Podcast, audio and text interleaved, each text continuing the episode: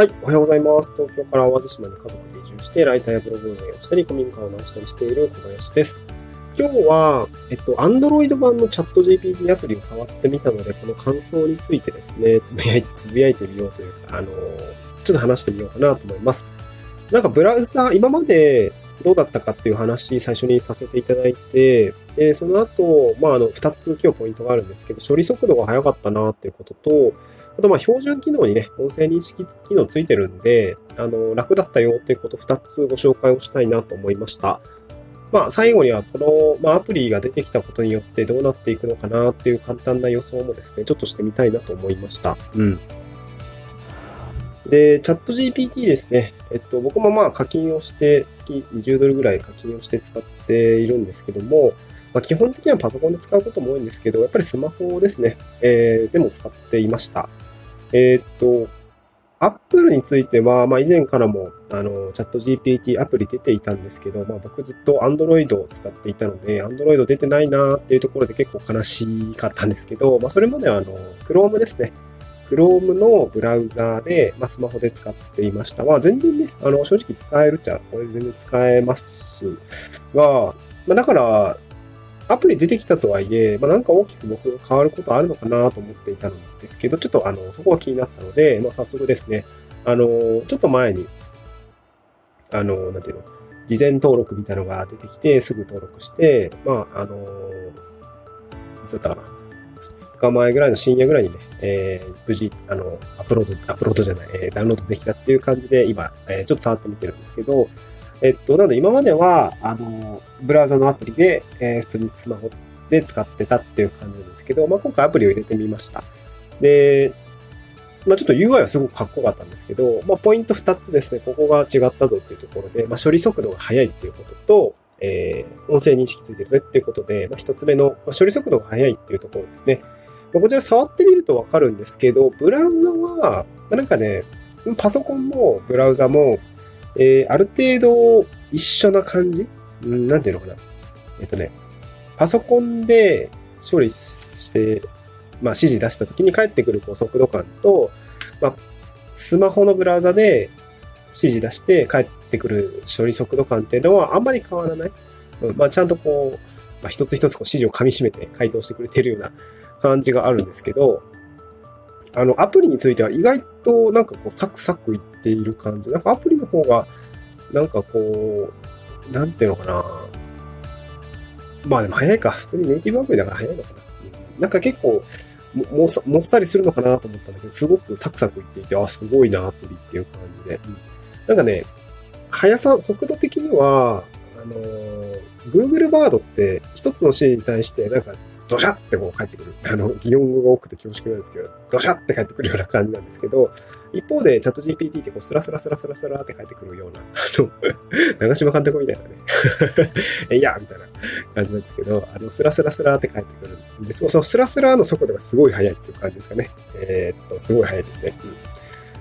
で、これが一つ目ですね。処理速度が速いので、結構やっぱストレスがないですね。ストレスがないです。ブラウザに比べると。で、もう一つが標準機能に、まあ、音声認識機能ですね。あの、マイクマークみたいなのがあって、これを押すと、まあ、普通に会話で話して、まあ、それはですね、どうなるかっていうと、あの、中身をま汲み取ってくれて、まあ、文字にして、あの、まあ、入力のところに文字入力してくれている状態になるっていう感じです。そこで、まあ、あの、多分誤字脱字もちょっとあると思うんで、そこでなパパッと直して送信すると、まあ、指示が出せるっていうような形で、うん、まあ、標準でこう、音声認識機能がついているので、まあ、そう、みんなが使いやすくなりましたね。スマスマホでね、キーボード入力するのって大変だと思うんですけど、それが使いやすくなっているという。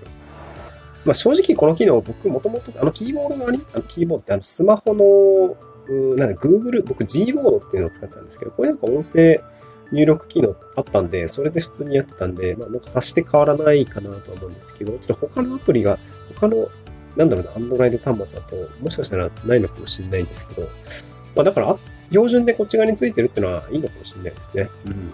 そう、なんかね、あの、これ自治体から仕事を一本受けて、AI の、その、まあ、チャット GPT の活用セミナーみたいな市民向けのセミナー、めちゃめちゃ超初心者向けに、え一緒にじゃあ使いましょうみたいなセミナーをですね、あのー、10月ぐらいに、あ、9月か10月、10月かな、10月にやるんですけど、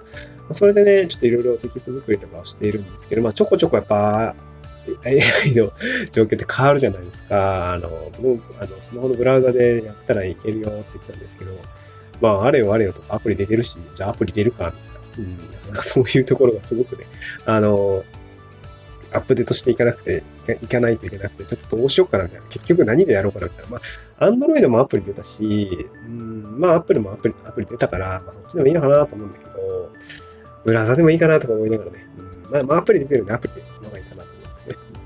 で、まあ、この二つですね、処理速度が速いっていうことと、音声認識入力があるので、まあ、すごく楽、あの使いやすくなってるっていうことですね。まあ、ただ、なんか注意点というか、ちょっと違ったなっていうのは、あの、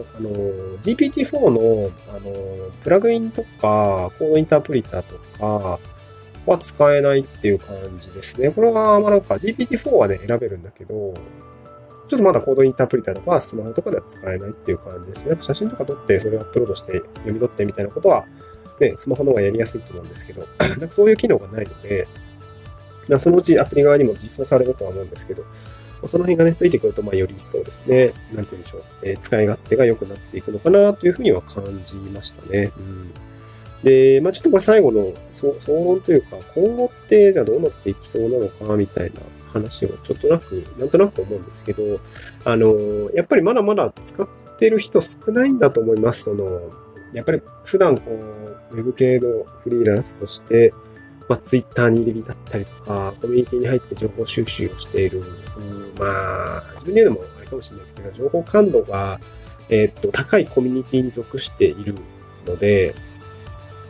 まあ、使って当たり前だよね、みたいな形で、よくよくあるんですけど、やっぱりこう、一般、一般層、えー、一般層っていうんですかね、こう、の人たちと話を聞いていると、やっぱチャット GPT っていうのは聞いたことある、Google バードっていうのもあるんだ、へえ、ぐらいの感じで、チャット GPT は聞いたことあるんだけど、実際に触ったことはないよ、みたいなね。あの、まあ、ただ、とはいえ、触ったとしても、使い方がよくわかんないみたいな。その、まずは役割を渡して、あの、前提条件を置いて、えー、まあ、指示、命令を出して、まあ、そこに制約条件と出力形式をしっかり整えて出してあげると、すごく効果的に使えるんですよ、みたいな、そういう枠組みも、まあ、いくらかこう、あるじゃないですか。なんか深ぼ、なんかいろいろ僕も調べながらなんですけど、で、こう、なんとかなんとか式、深掘り指示、なんだ、フレームワークみたいな、結構いろいろあるみたいで、僕もまだまだ勉強不足だなと思ったんですけど、まあ、そうは言うても、まあ、結構よく使っている方だと思うんで、なんかそういう人たちとその知識の差をすごく感じました。あの、全然これ、バカにしてるというわけではなくて、多分みんなが、こう、まあ、本当に近所のおっちゃんとかですよね。おっちゃんとかが使い始めたら、もっと多分世の中って、うん、いろいろこう良くなっていくのかなとは思いました。うん。絶対、そう、みんな、絶対使ったら生産上がると思うから、うん、なんか、とりあえず、なんか思考、これって AI に聞いたらどうなるんだっけ？みたいな感じでやっていただくでも全然ありなのかなと思いましたね。まあ今その AI 活用法セミナーの、まあ何を講義、講義内容を考えていて、なんか実践ワーク形式でも実際触ってみるということをですね、2時間ぐらいやる、2時間かける3回分ぐらいはやるんですけど、まあ、いろんな職業の方がいらっしゃると思うので、まあ、飲食業だったりとか、事務職の方もたくさんいると思うし、なんかそういった方たちのが、まず取っかかりとして、まあ、例えばアイデア出しとか、ブレストだったりとか、壁打ちですよね。こういったものを使ったりとか、やってみてはどうですか？みたいな、こう、ちょっと今問題集みたいな、問題か、なんだろうな。うん、サンプル問題集みたいなの、いろ、問題集じゃない、指示集みたいな、指示語集みたいなのをちょっと作ってるんですけど、うーん、どんくらい刺さるかなっていうところも 正直ありますね。でもやっぱり、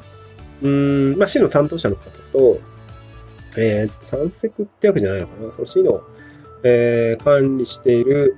あの、公民館みたいなのがあるんですけど、公民館の、えー、館長とか、と一緒に、まあめちゃおっちゃんなんですけど、お話をしながら、こんな感じでこう、例えば表形式を出力できるんですよ、みたいな話をすると、おおこれは便利だね、みたいな。これじゃあ、Excel に貼り付けちゃえばいいんだ、みたいな。っていうようなことを言っていたりとか、いやでも実はですね、えー、もっと頑張るとスプレッドシートとですね、GPT 関数っていうのを使うと、えー、コピペっていうか、Excel 上で使えちゃうんですよ、みたいな話をすると、わあ、そこまではよくわからん、みたいな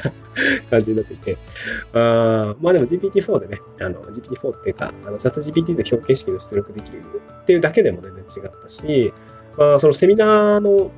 どういう内容でやろうかね、みたいな話の会議の場で、じゃあこれもちょっと AI にね、せっかくなら聞いてみましょうか、みたいな感じで、指示を出して、まあ、この AI 活用講座の、まあ、ペルソナを設定して、設定条件を設定して、で、まあ、時間の枠とかの、あの、まあ、素材になる情報をお伝えをして、こんな感じで、こう、セミナーの、えー、講師作ってください、みたいな、こう、指示を出して目の前で、その、チャット GPT がつらつらつらつらつらって、こう、指示を出した、あの、セミナーの講師を作っている様子を見た、その皆さんの反応を見ると、えー、すごいわー、みたいな感じになっていて、これって、あれですね、どこどこの部署のあの、うちのあの、この会議の、なんか、あれで使えますね、みたいなことを言っていて、そうそう、なんかそういうふうにこう、着想が得られて、普段の業務でも使えるようになったら、もっとこう、人間って楽してもいいと思うし、うん、もっと人間がやるべきことってたくさんあると思うので、そういうものにね、こう、使えるように、まあ、あの、えー、なんだろう、リテラシーを上げるっていうのかな、そういうのができたら、まあ、市民向けのセミナーまあ、これ、市役所主催なので、うん、なんか公益性というか、市民向けの内容に、市民向け、市民の QOL が上がるような、あの、セミナーにはなるのかなとは思ったので、まあ僕も頑張っているというような感じでございました。うん、足の担当者の方もですね、まあ、こういった講座を始めたので、もうなんかよくわかりません。頑張って、あの、頼みますみたいな感じで おっしゃっていて、結構丸投げなんですけど、まあまあ、別にいいんですが、あの、ちょっとね、反応がわからないので、どのくらい集客できるのかもわかんないし、うん、ちょっとわかんないけどね、まあ、取り急ぎフライヤーを作っているという感じで はい、幅広くやっておりますという話でございました。はい、えー、まあ、こんな、まあ、ちょっと島でですね、まあ、淡路島に住んでるんですけど、フリーランスをしつつ、まあ、いろんなお仕事をしつつ、えー、やってますので、もしよかったら応援のフォローボタンですね、押していただければなと思います。また次回の収録でお会いしましょう。バイバイ。